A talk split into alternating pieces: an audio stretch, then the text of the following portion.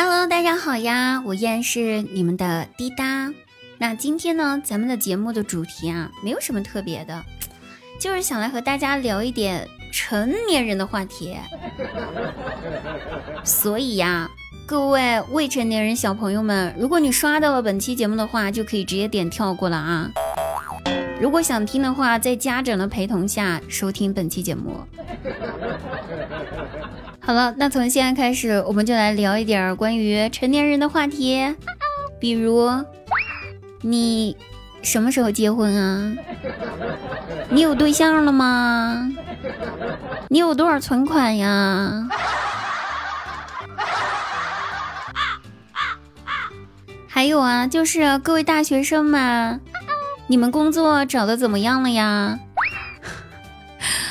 从学校出来啊，踏入社会，涉世未深。那作为一个过来人啊，所以今天呢，本期节目就给大家传授一点工作经验吧啊，都是血与泪的教训和总结。可能大家不知道，一到上班的时候啊，我的生活状态可以用九死一生来形容。每天都是属于那种困死了、饿死了、烦死了、累死了、气死了、笑死了、热死了、穷死了、无语死了，最后一声苟且偷生啊！上班摸鱼的话，你会发现你身边全部都是朋友；但如果你认真上班的话，你会发现你身边全都是同事，没有朋友。那有一些小可爱会有一些疑惑啊，会觉得说说，刚开始上班哈都没有什么钱，工资也不高，那我就想着说要省钱带饭去上班，你看可以不滴答？其实亲爱的听我说，上班根本不需要带饭，上班有老板画的饼，同事给的瓜，自己摸的鱼，还有领导给的锅，每天都饱饱的。带饭干什么？我怕你上了一天的班，晚饭你都不太想吃了。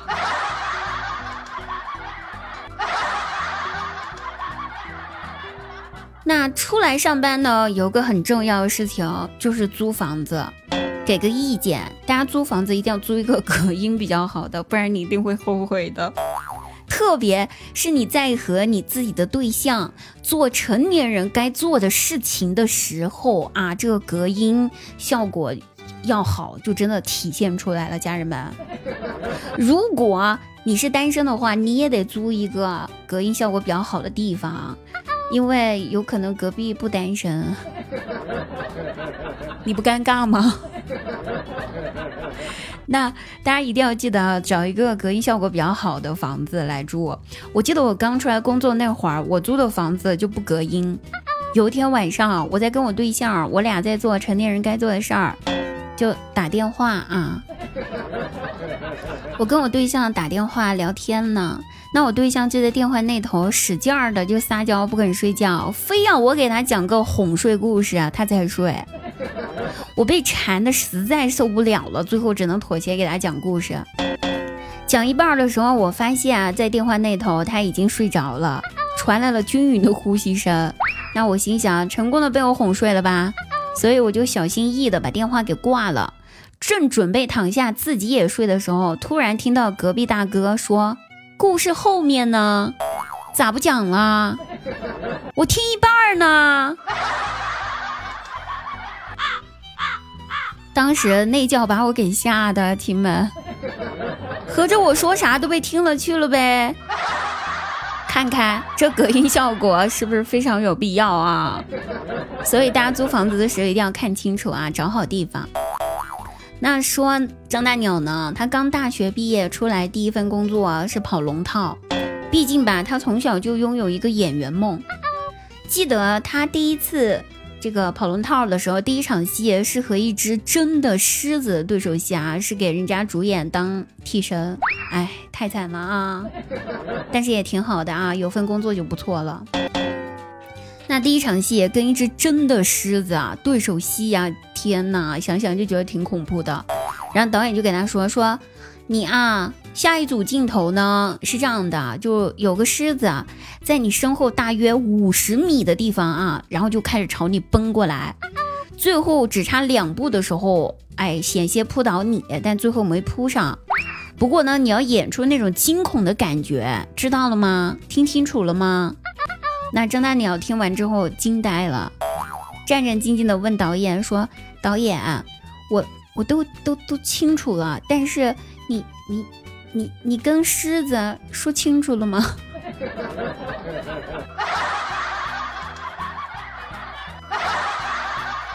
卑微的打工人呐，那我呢？我第一份工作呢？第一份工作就是给人家公司做前台，毕竟美貌在那儿，可能人家只看到我的美貌，看不到我的才华，只让我做前台。开玩笑的哈，前台也是一份非常好的工作。那前台呢？他工作范畴呢，就是要给老板服务啊，给老板就是做一些力所能及的简单的服务工作。那我们那老板呢，又有点节省，我们说白了就是抠搜。有一次吧，我在给老板收拾他喝剩下的茶水的时候，我正要倒掉，老板就拦住了我，他说：“别倒啊，这水留着明天浇花吧。” 那我一边答应下来，但是又觉得很疑惑，我就说：“老板啊，为什么要明天才浇花呀？是隔夜的茶水养分比较足吗？浇花比较好吗？现在不可以浇吗？”老板听了我的疑惑之后，露出了一脸惊讶，说道：“孩子，你现在浇花，你是想开水把花给烫死？”